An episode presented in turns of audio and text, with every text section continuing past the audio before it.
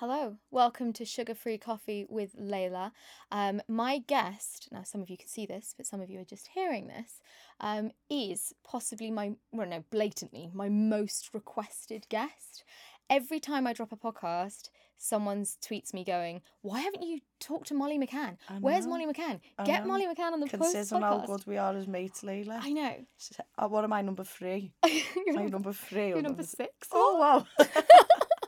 But the thing is, I'll be honest with you, I've been really overexcited about doing a podcast with you. Possibly because we're friends, but also because of how inspired I am by you. I find you so inspiring to the point that I get anxious, and I've been really nervous about asking you to do this podcast. No and way. Then there's a friend zone thing too, right? Oh come on, is that wrong for me to ask her? And No, if I was having a bottle of wine and doing it, it'd be even funnier. It would be fun. We have to do that too. Okay. But at the end of the day, I asked you, and you said yes, mm-hmm. And so here you are, Meatball Molly McCann. Let's talk face-offs. Okay. That's the first thing I want to start with, because with you, I think there's a very evident difference. And when people watch your face-offs, it's like you drink the spirit of the other person. It's something else. People get as excited about your face-offs as they do about the bloody fight. I know. For me, Layla, I always thought if you can get into someone's head before you get in there and take them away from their game plan and just make them think, oh, I'm just going to go and get them, you make the fight easier for me. And that's more my kind of fight, and I'll always beat someone at that. I will tell you this though, I've been speaking to a mind coach, Vinny Shoreman, and ever since I lost, I've been speaking to him, and he told me the only way you'll lose a fight is if you don't harness your emotion, and if you fight off too much raw emotion, you need to harness it. And he said to me, when you go to this face-off with Ariane, he said, I want you to not be all effing and blinding like you normally do. I said, I just want you to be calm.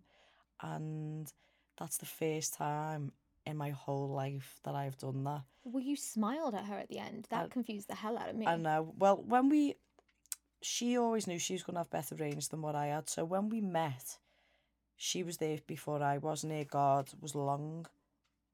So I think I wanted to take that away from it. The second that I stood there, I thought, don't think that you're having your own way with me tomorrow. I'm in your face. And I just stood there and looked at her. And then I walked away. And Vinny rang me up and he said, why didn't you get in her face? I said, because I just didn't feel like I needed to. I felt really calm and really at ease.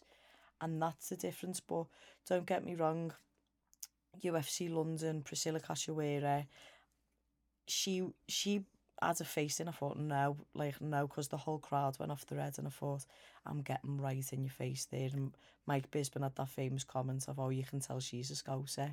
So, by the way, I got in there. We could see you were talking to her too. Do you plan what you say? No, it was really off cuff. I didn't mean to. I'd always get in someone's head. But it just comes naturally. I don't think anyone ever plans it, to be honest. But I just said, like I told you, in the UFC Connected in London, I just said, they're there for me. This is my house. And then she was talking to me in Portuguese, and then I was like, whatever, love, I can't understand you. But, I don't know, the respect is gained once we fight each other. I can't give them it before we go in, because I'd end up losing a fight. So do you take a lot from a face-off? I do. Yeah. From when I finally see that person, because you've imagined everyone I've ever fought has been from all around the world. I've only fought one English person. They all seem to be bloody Brazilian, don't they? I know, yeah. It's very unfair. Yeah, so I have to gauge that this is just a woman with two arms, two legs, and I see that, because you can magnify their strengths when you're watching tape on them, or when you see the highlight videos. But when you're just two women stood in front of each other, and then it's real, I think, well, actually, you're not going to beat me. So after seeing all the stats, reading about them in the media, it helps you humanise them and see them as beatable. That's exactly it. And nice. I think before I lost, I used to be a lot more ruthless with how I used to think. And I used to think, oh, they're not going to touch me. And then now I'm a little bit more like, well, actually, my last three fights, I've needed stitches or surgery after near enough every one of them, and that's saying the level that I'm now competing at. So your mindset has to change with the level of competition. I'm not going to be able to run through elite level people. I'll beat them, but I'm not going to be able to beat them up and make it look as easy, I would think, as what I did to the lower scale. So there's been like a massive change in maturity in you since UFC Liverpool. I think that's what you'd say. Let's talk about UFC Liverpool then. And for a non-fighter, this is quite a grotesque question in a way, but what does it feel like to be choked out?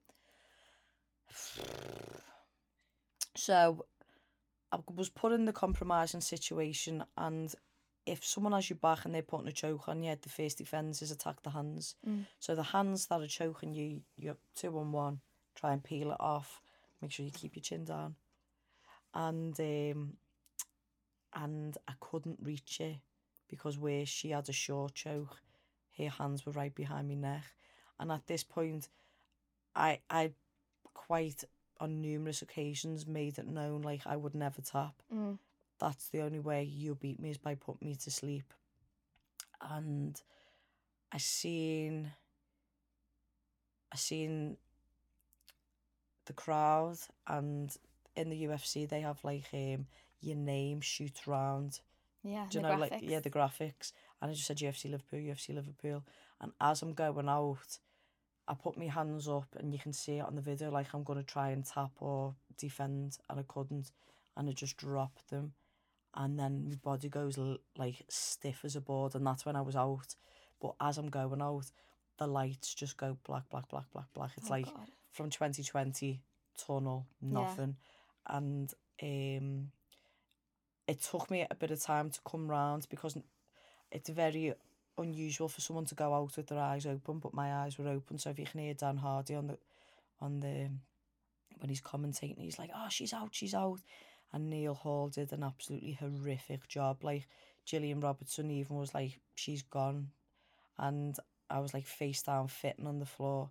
And when I come round, I was kind of like, I didn't know where I was. I didn't know I was even in the UFC. I was like looking at everything. I'm going, oh, it's UFC Liverpool. Oh my God. And then I looked at my gloves, and then I was like, oh, am I in the UFC? And then it was like, oh no. Yeah. The worst possible thing had happened. Did you realise it yourself, or did someone have to tell you? It took seconds for me, which you call it like coherency, to come back together. It was like 5, 6, 7, and within about 15 seconds, I was like, fuck. When I woke up, I thought I was in Barbados. Like, everyone laughs when I tell people this, but I was like, the mat was hot and it felt like sand. Yeah. And I was going to the Dominican Republic the next week, and I'd just been talking about Barbados, and I was like, ooh, because that feeling of going to sleep is like a warm feeling. Because you asked someone in the octagon, am I in Barbados? Yeah. We caught that on the mic. Yeah. Yeah, I'm in Barbados, yeah. So, and I just remember a standing ovation from the crowd. Like, I think it's very rare that people choose to not yield and tap. So that's where I was going next, because you spoke a lot in interviews after that fight about how it was really important to you that you didn't tap, and how you hoped people saw that out of everything, at least you didn't give up. Yeah, and some people are going to go, oh, you're an idiot for not tapping. Like, you could have that. Like, I was never going to die. It's very uncomfortable. It's not nice.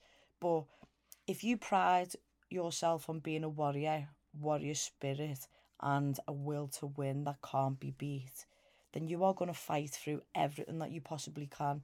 And if there was 1%, a 1% chance that her arms would have burnt out, like we know happens, and I could have survived, that's what I was holding on for. Yeah. Do you know what I mean? So I guess my question is, do you judge people who tap out? No. Mine was very uncomfortable, but mine was a blood choke. Right. So you can be getting people who get neck cranked and strangled, like...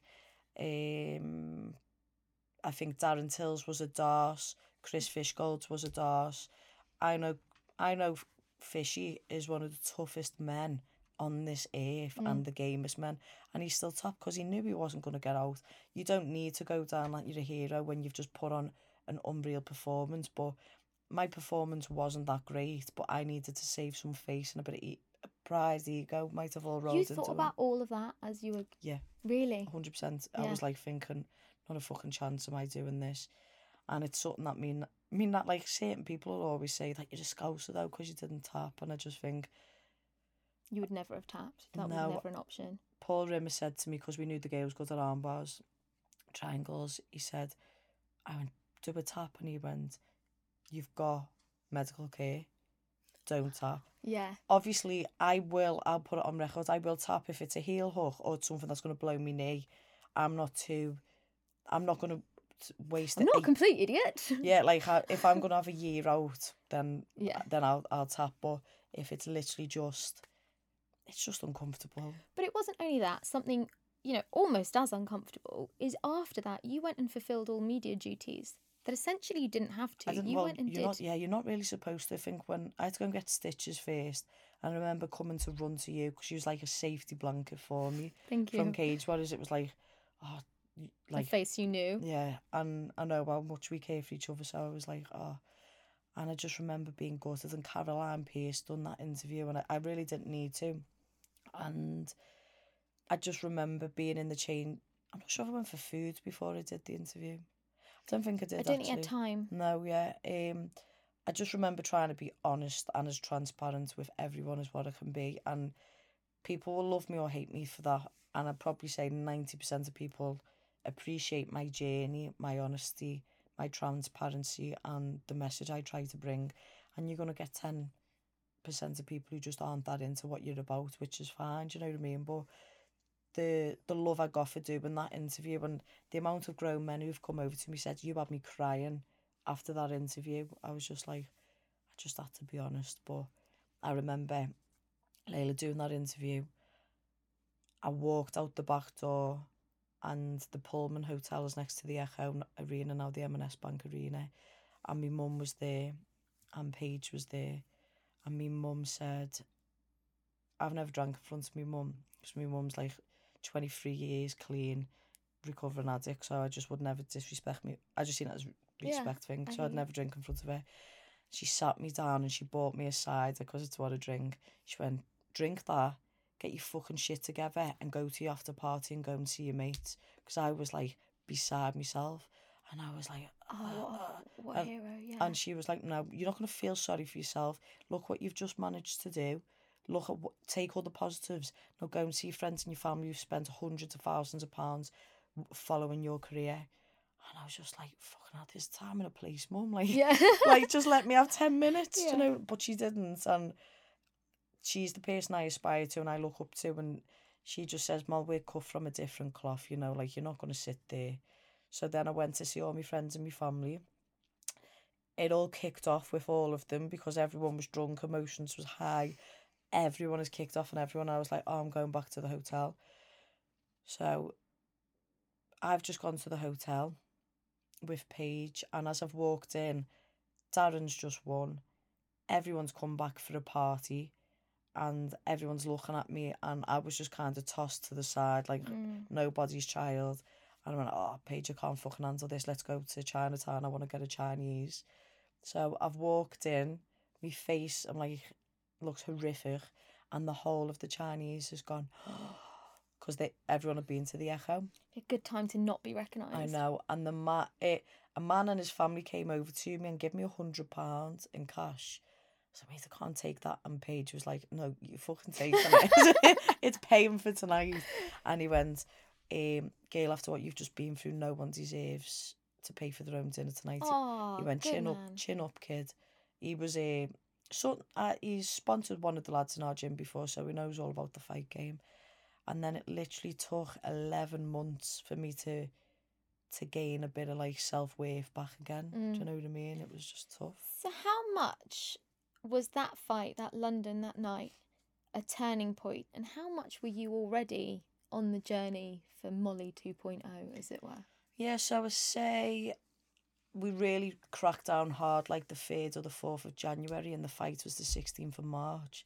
Now, I started fight camp at 61 kilo, so I had 9 pounds to lose, which I'm used to cutting the night before a fight. Wow. So for me, there was no pressure of making weight. And after failing weight at UFC Liverpool, that was the biggest thing in my head.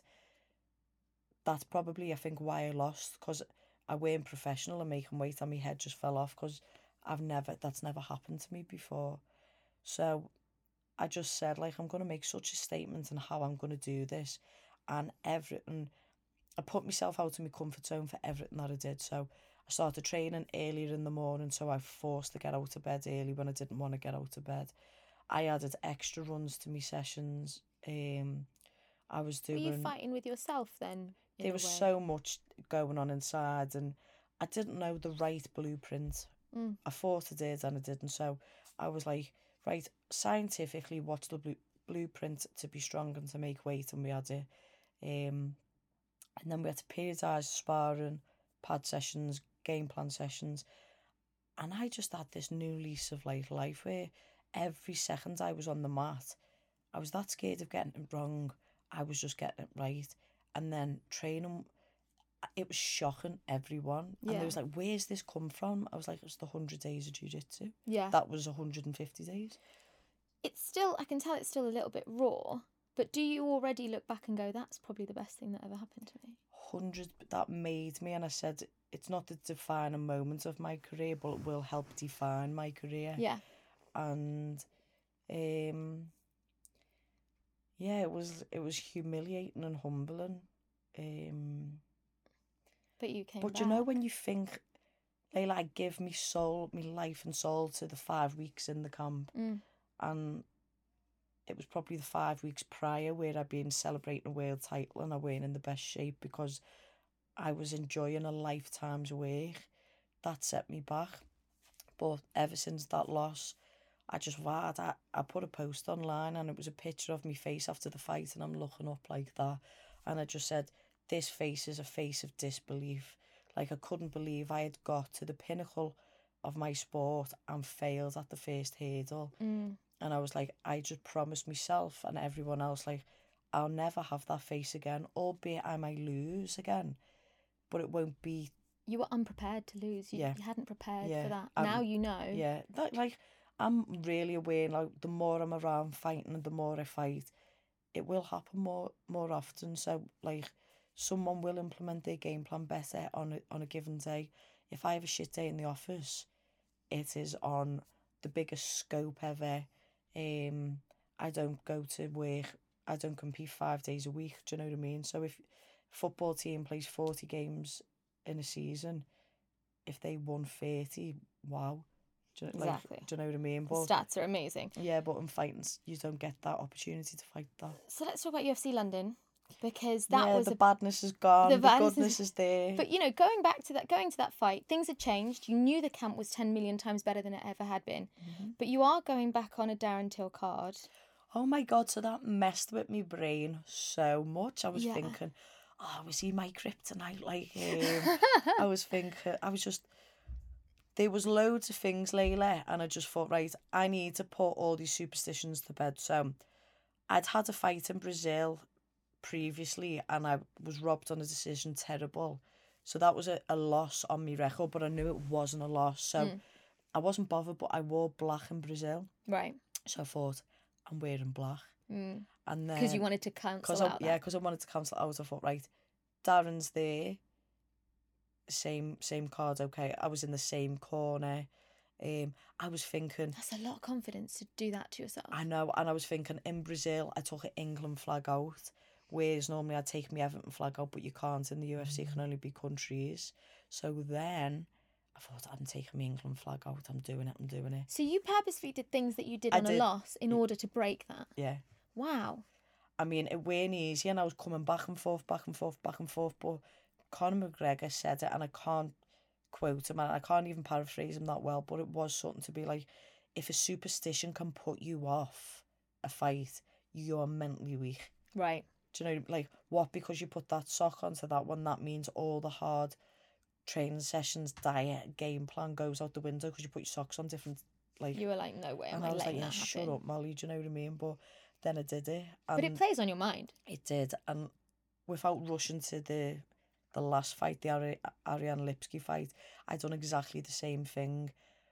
All the times that I lost was to a Brazilian, and I was wearing the same colour clothes, and like it was in a different country, and I finally put that to bed again, and I think that's why the anxieties was quite high for the last one.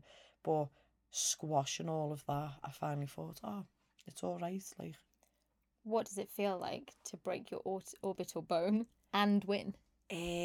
Well, I think you've seen in the hotel when I was partying until about 2 a.m. what it felt like. But I've never quite felt pain like that. Sorry for moving, boss. I've never felt pain like that. I remember doing the UFC Connectors in London with you, and you showed a different angle and you hear the crack. And oh geez, that one was a bad one. But to push on through and to know the doctor's nearly going to stop the fight, but you've got to keep on fighting, and you know you've got 4 minutes and 40 seconds to fight with one eye. You can't see how far your opponent is, so you're kind of going on peripheral vision, or like you've been here a million times, so you kind of know how far that person is away from you, but you haven't really got a clue. And I literally scaled that fence when that bell went, and I flew on my coaches, and we all just loved it. Like, it was the best feeling ever. So you knew going into that fight, and I don't know how much you allowed that into your consciousness, tell me, that if you'd won, had you won, you would have been the first English woman to win in the UFC. Yeah, so when we talk about maturity and the way in which I speak before a fight, I'm sure of what I write now, because you put it out there to the universe and it's going to come, but without sounding like a tit or like arrogant or ego. About the ego. So the morning of the fight, I put a post on Instagram saying the picture was me and an England flag, and the caption is something like, tonight England gets its first female UFC win, and a performance I'm worthy of. And it was more about me than a performance for everyone else, because my man coach Vinny Shoreman said, you always talk about doing this for everyone else and not yourself, and that's where you need to change that, because you can't fight for everyone else, you have to fight for yourself. So I put that out there, and I thought, yeah, do you know what, I am going to be the first English woman to get a win in the UFC.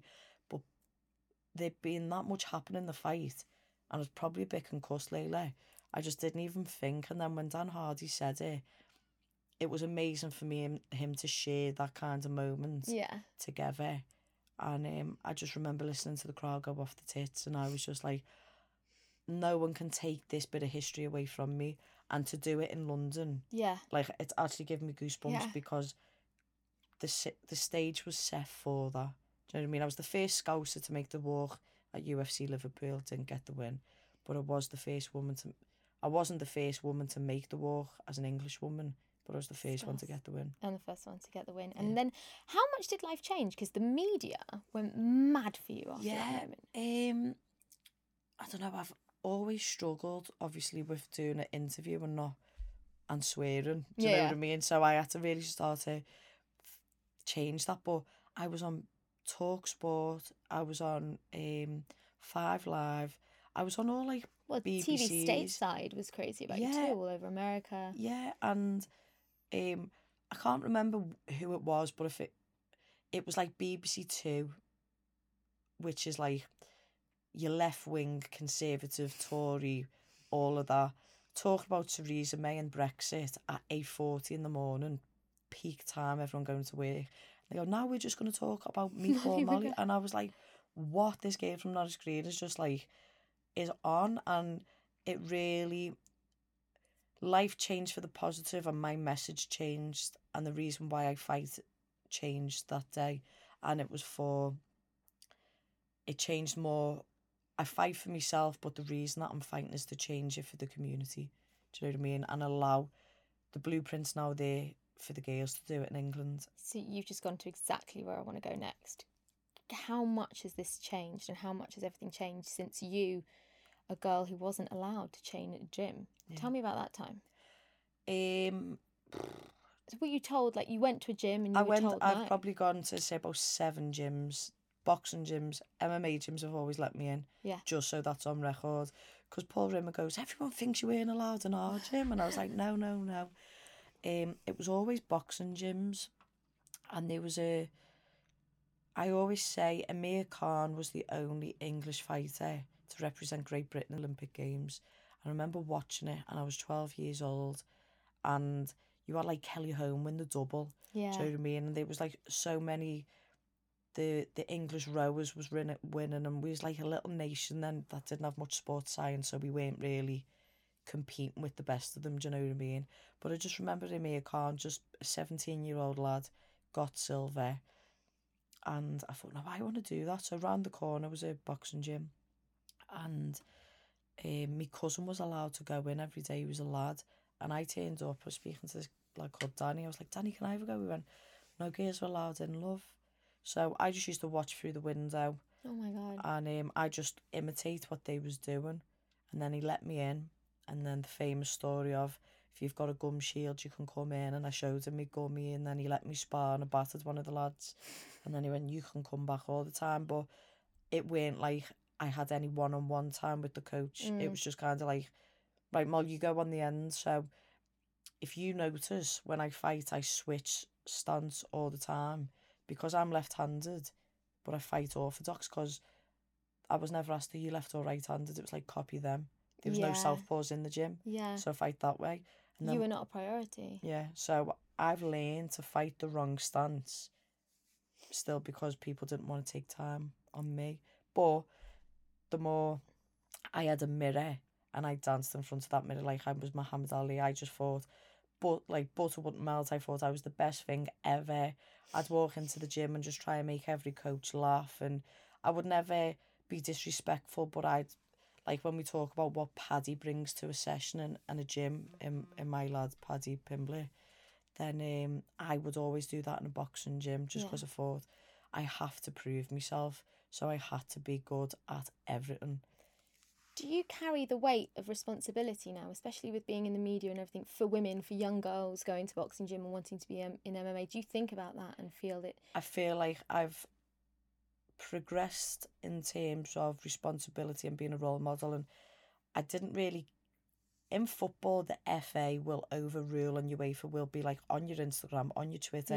Yeah. If you've got a code of conduct, if you don't act by that way, then you're getting fined, you're getting this and you're getting that. And in boxing and MMA, you don't really have that. So that's why you kind of get people who get in trouble for tweeting something or for posting something. We get in trouble all the time by trolls, not by like a governing body. Yeah. But I just thought, right, I need to carry myself in a way that's true to who I am. I don't change and become like media trained and sit here and I just don't speak my mind and anything like that. But I need to be a way where we're conscious of the girls. Yeah, you feel that. Yeah, and I don't think I've drastically changed, but I feel like language I use, things that I do. If I go out, I wouldn't get as drunk as what I used to get when I win who I was. Do you know? Like, you just have to be aware that people will try and catch you slipping, and they really will. So we're all only human, and we may make mistakes and things, but you're just trying to live the best way that you can. We've watched you grow. We've watched your mindset change. We've watched so much happening. How do you define success? I remember being asked this, Layla. I met you in October, not last year, the year before. And a little team was following me called Project Success, and we ended up doing quite a lot together. And they was like, what does success mean for you? And I was like, it's so much, it's so different for so many different people. Because I was like, if you're a person who suffers with anxiety and depression, getting up, leaving your house and going to the shop could be your Mount Everest. Do you know what I mean? And that is success for you. And I can't remember what I said. But I think success for me now is just carrying myself in a positive way, putting good out there and getting good back. Post your Greenville fight, the interview, I was even surprised because I'm sort of used to the old Molly, as it were. I don't think I swore. I may have swore. I may have said shit. Yeah. I can't remember if I used the bad one. What happened was they were talking about, I think it was Caroline Pierce, asked you, you know, who next, where next? And you said the old Molly would have been Shevchenko, give it to me, I'm ready. But the new Molly is just going to focus on improving herself and fight whoever comes her way. Yeah. How much do you have to work at that? How much of that? No, that was just, that was pure honesty, because I was crying before I'd done the interview because I've just achieved the dream of winning in America. And I had nothing left to give. I had no adrenaline left. I had nothing. But the BBC was doing this, paid a lot of money to do this documentary with me. And I know ESPN and all of them needed this. They all needed the interview. And I've never done a win an interview in the UFC, because when I done my eye, UFC London. Rushed hospital. Yeah, so there was a lot that I was still waiting for a first in the UFC. And everything about that fight I was calm, concise and clear about, and the interview was exactly the same. And it's just like, I'm going to get there now when I'm going to get there, and now I don't have to rush myself, and I've proved my worth. But if you start calling people out, you have to be careful what you wish for. Do you know what I mean? Like, it's a more patient Molly. Yeah, I've just, But a more patient Molly that still likes to party. Something I've missed, and I have to go back there, is when you broke your orbital bone, rushed to hospital, sat there and they said you're going to need surgery first thing in the morning. Yeah. And you were like, cool, I'll come back. Yeah. And I'm sure they were like, no, you're staying. No, hey, do you know what, Layla, they went, you can go and have a sleep at home, or go and sit with your family and that, because they could see me phone was going like boom, boom, boom, boom, boom. And we came back, and I sat down with my coaches and I bought them dinner. I was like, whatever you want, I'm getting that 50 grand bonus. You can get the £100 steak, it doesn't matter, because I would just had in my head I was going to get this big bonus. We sat there and I was like, lads, I don't really want to drink, my face is killing me. And then I just poured one. And then my face was hurting more, so I was like, nailed another. And by the time Darren had fought, I was like, I'd never been so happy in my whole life. And normally in Liverpool after a fight, everyone's dragging me everywhere. And I'm getting pulled left, right, pillar to pillar. And this time, about 70 people came back to the hotel for me. And they all let me work the room. And no one demanded from me. And I thought, it's so much easier now. Yeah. It's so much easier, but I don't know. I think I was in my room for 12. So I was back at the hotel for 8. You were not in your room for 12. Was I not? No way. No. No way. I don't know. I was like, this is the story I tell Leila. But I just remember I got a... You were back at the hospital for your surgery at 9. Yeah. That was the important thing. Yeah. I had a pizza in my room. Yeah. Didn't sleep. And I just remember I was putting videos on my Instagram like, this is the price of ambition. Like, my eye was just destroyed, but it made me an overnight sensation in the UFC. How much did you notice a difference in friendships, approach and people around you from a loss to a win? No one went hiding in the loss. Okay, good. My group, I've got about 4 different friendship groups, from university, growing up friends, school friends, football friends and fighting friends and family. So there's me 6 groups, and they was more proud in how I handled the loss than how I've handled the win. And in wins, I seen it more when I won the world title. Yeah. I dealt with that, and I seen Paddy Pimblett and I've seen Darren Till go through it. I've seen these latch-ons and these cling-ons, and I have no time for it. And I'm a lot more direct with people and how I choose to spend my time now. And I don't think I'm ever too rude with it, but I'm just like straight. I'm a straight talker. And if I know someone's trying to angle something on me, it's like, literally, tell me what you want. If I can give you it, I can. If I haven't got time, I'm not going to. But don't start trying to say you've been on this journey with me since way back when and all that. But then my friends are like, you only see certain people pop up when you're fighting, or putting pictures up about you when you're fighting. But my mate Lauren said, they're not probably doing that on purpose, but you're not in the forefront of their mind. But when people are talking about you, then they think about you. So don't always take it on the negative and as the bad. And I was like, I won't. But when I won UFC London, I couldn't walk anywhere down the street without Scousers being yes, meatball. Yeah. And it's still the same now. When I won in Greenville, it's Mike Bisping and I forget the other man's name who was the commentator. I think it's something Fitzgerald or Fitzgibbon or something, but they was calling me the Meatball. They weren't calling me Meatball Molly. It was like the Meatball.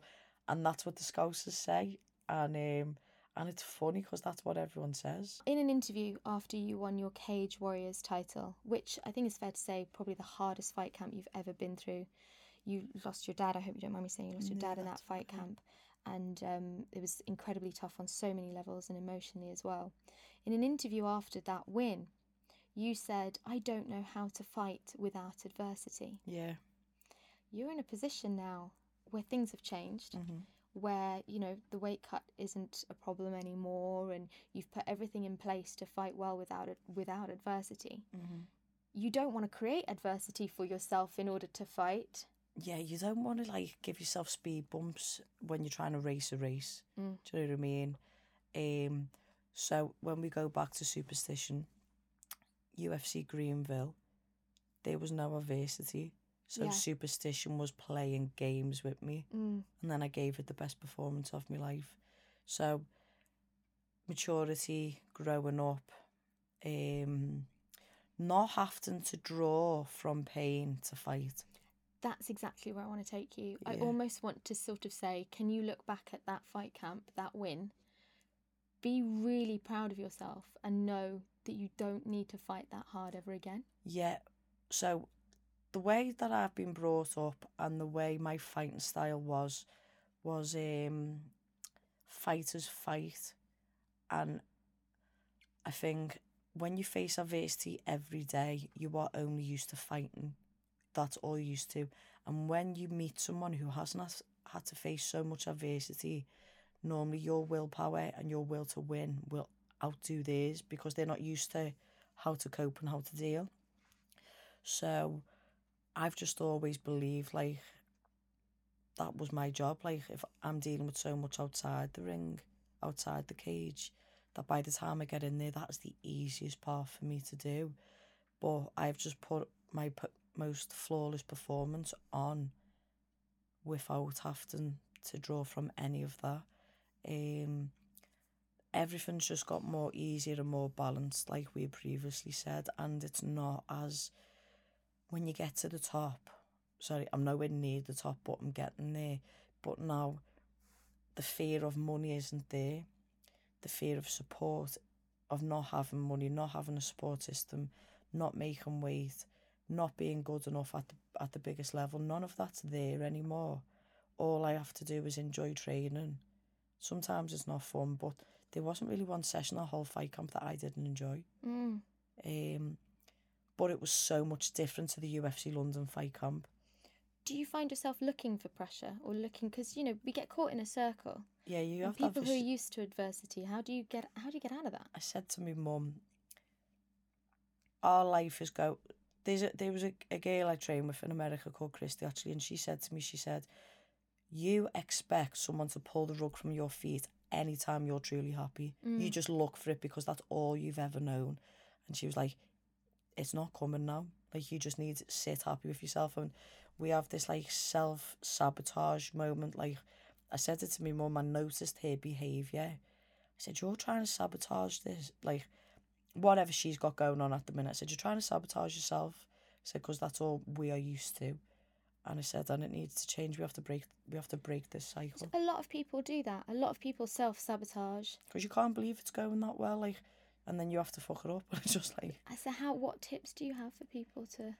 I don't know, believe what's going to be is going to be, and just what's good for you won't pass you by. Are you religious? Is it faith? Because there's a faith there. It's more spirituality. I was grew up. My mum, the whole family is Irish Catholic, both sides. So all of that is in us. But my mum's always believed in a higher power and following the 12-step programme and being in NA and being in recovery. You say God, and that's who you say your prayers to and your affirmations and you talk to, but it doesn't mean, like, Jesus is dad. Do you know what I mean? It's like... The guy on a cloud with a beard. Yeah, it's whatever you want to... Whatever whatever you want to talk to and what you want to speak to, you speak to. But I do think when it comes down to that kind of thing, I think I am very, very, very spiritual. You have some things you put in place, and that's what I really want to share with listeners who, you know, need help in those areas as well, yeah. And also see what you've done and are inspired by it. But I know, like, I hope you don't mind me saying, you have a WhatsApp group with some friends where you yeah, it's called, share gratefulness. Yeah, it's called Gratitude. So I was literally talking about this the other day. My mate Lauren just is one of the girls in it, and she is someone since I was 16 I looked up to, and I wanted to be her. And she was like